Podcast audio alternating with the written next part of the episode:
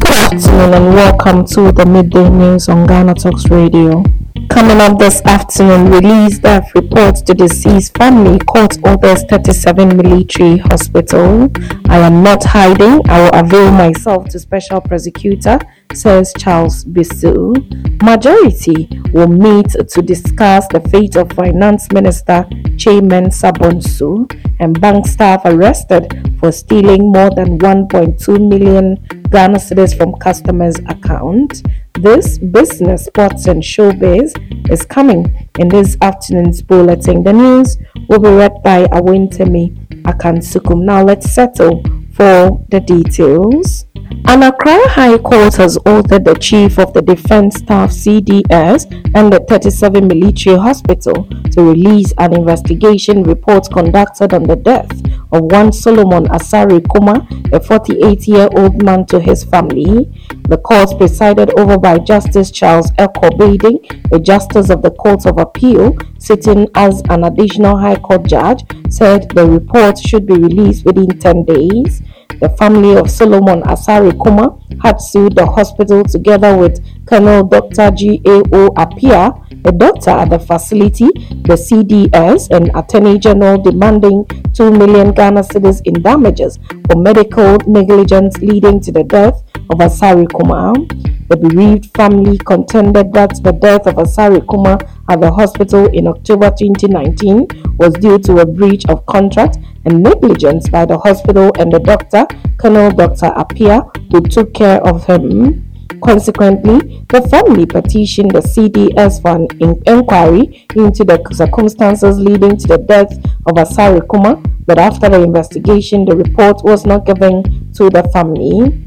After suing the hospital in damages and pending the determination of the case, the family, through one Emmanuel Asari Kuma, on October 21, 2022, filed an application for an order for discovery. The plaintiff sought an order directed at the second defendant, CDS, to furnish plaintiff with the final report of the Board of Inquiry held in respect of the death of Solomon Asari Kuma and allegations of extortions against Colonel Dr. Apia. The plaintiff also sought an order directed at the third defendant, 37 Military Hospital, to furnish the plaintiff with a full and complete medical record of Solomon Asari Kuma, the deceased. After suing the hospital in damages and pending the determination of the case, the family, through one Emmanuel Asari Kuma, on October 21, 2022, filed an application for an order for discovery. The plaintiff sought an order directed at the second defendant to furnish plaintiff with the final report of the Board of Inquiry held in respect to the death of Solomon Asari and allegations of extortion against Colonel Dr. Apia. The plaintiff also sought an order directed at the third defendant to furnish plaintiff with a full and complete medical records of Solomon Asari Kumar. The 10 day order was expected to end Monday, June 12. Justice Baiden, in his ruling, said, I take judicial notice and it is so proving that on or around January 2023, a summary report of Board of Inquiry into the alleged missing baby at the 37 Military Hospital maternity unit, which Board of Inquiry was convened by the hospital, was disclosed to an aggrieved couple in that matter. He said even if the defendant had the discretion not to disclose to the Board of Inquiry reports to the plaintiff or applicant, which the, such discretion must be exercised fairly, reasonably, and not arbitrarily or in, in any biased manner. Indeed, Article 17 of the Constitution upholds discrimination against persons such as the plaintiff herein. He said the defendant or the respondent had denied the existence of a contract.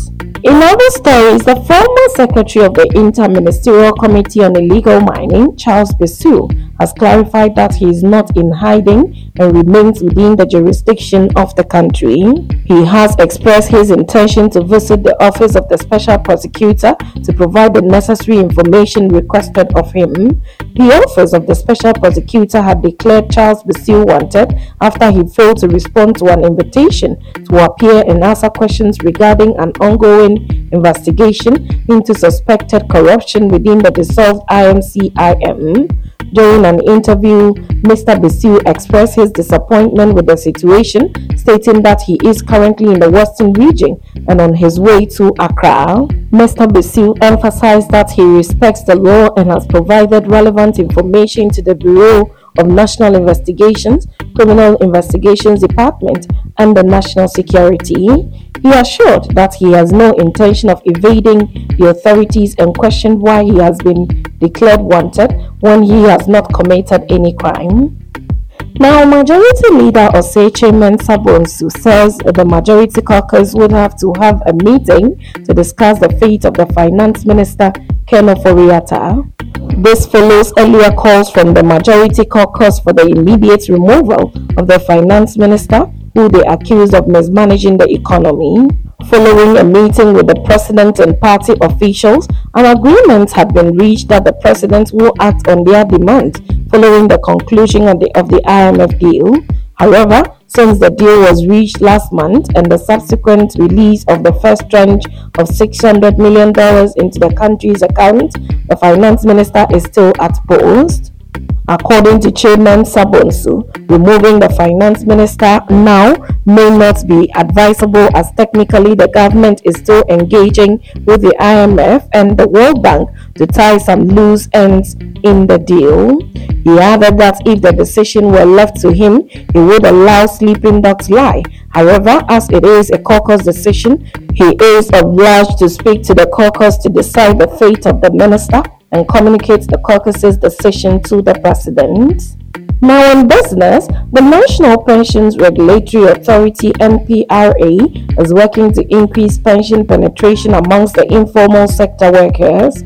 This move, if finalized, will see the penetration increase from 6 to 25% by 2026.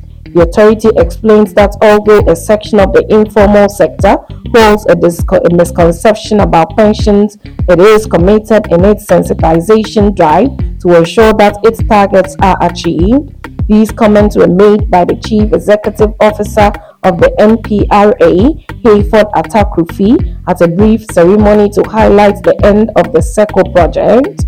Mr. Hayford Atta-Krufi further assured that the National Pensions Authority is leveraging on the technical expertise and knowledge offered by the Swiss government to effectively regulate the growing pension industry in Ghana. According to the NPRA, through the Swiss Secretariat for Economic Affairs, it has been able to roll out a risk based framework and supervision system as part of moves to mitigate some of the challenges of the activities of industry players, such as non compliance. The two phase project started in 2014 and second phase began in 2019. The total amount financed by the Switzerland was 4.2 million Swiss francs, equivalent to 50 million Ghana cedis. In sport, the 2023 All Star Festival has received a huge boost after captain of the Black Stars Andre Ayew confirmed his participation and promised to rally his other star players to the Ahafo region for an official off-season football tournament gathering. Andre, in a chit-chat with the chief executive of the back Group, Dr. Enes Quarantin, expressed his readiness to make the much anticipated trip to the acclaimed spiritual home of Ghana football. The Black Stars are expected to make a trip to the Stade um, Brian on Sunday, June 18, to take on Madagascar. Andre and his colleagues will play the B&A Stars led by Paa Kwesi Fabin. The match will take place at Nana Agyemang Badu 1 Park in Dormaa Ahenkro, Thursday, June 22nd, 2023. Now moving to showbiz. Music producer Appietus believes that despite the popularity some artists have gained beyond Ghana's borders, a lack of genre specific to the country's music is hindering the recognition of Ghana's music globally. Speaking to the media, he said that unlike Ghana, countries like South Africa, Jamaica, Nigeria, and others have a genre that's known to foreigners who want to explore their music. He explained that this helps to not only push their artists but their music to other parts of the globe. Appietus added, the moment you ask which music is representing us Ghana out there, they will start mentioning names and not genre. We have our high life and Azonto, but we left it. Appietus believe that it does not matter the genre the music industry decides to stick to, but despite the many changes made to the genre, if the name stays the same, it could boost Ghana's image in the music scene worldwide. He noted that regardless of how many genre trends Ghanaian artists jump on, they would not be recognized as the original creators, neither would the genre be seen as Ghanaian. And that's it with the midday news on Ghana Talks Radio. Log on to www.ghanatalksradio.com for more of these stories and follow us, Ghana Talks Radio, on all social media platforms. The news was read by Awentemi Akansukum, and I say thanks so much for making time. Have a good afternoon.